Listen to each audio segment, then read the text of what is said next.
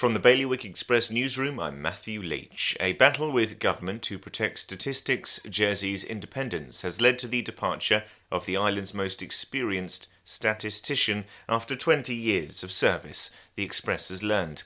A new set of laws allowing people to marry in a wide range of venues in Guernsey, such as gardens, beaches, and hotels, are due to come into effect in time for the spring. The states have repealed Guernsey's 102 year old marriage laws. A Beresford Street based nightclub left fighting for its survival as a result of continued closures and limited and totally inadequate support from the government has launched a £15,000 crowdfunding appeal. The director of Rojo says he hopes the funds will help the business stay afloat until nightclubs are allowed to reopen. And a former Environment Services Director with 40 years' experience working for the States of Guernsey will help to steer Alderney through the coming months. Richard Nash, 68, has been named Deputy Chief Executive.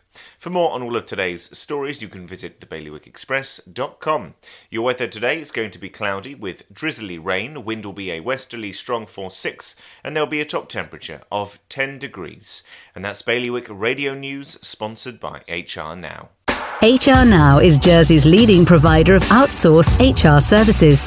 It's their guiding principle to deliver HR solutions that are fully compliant, creative, and commercially focused. HR Now, your one stop shop for anything HR related. See hrnow.je.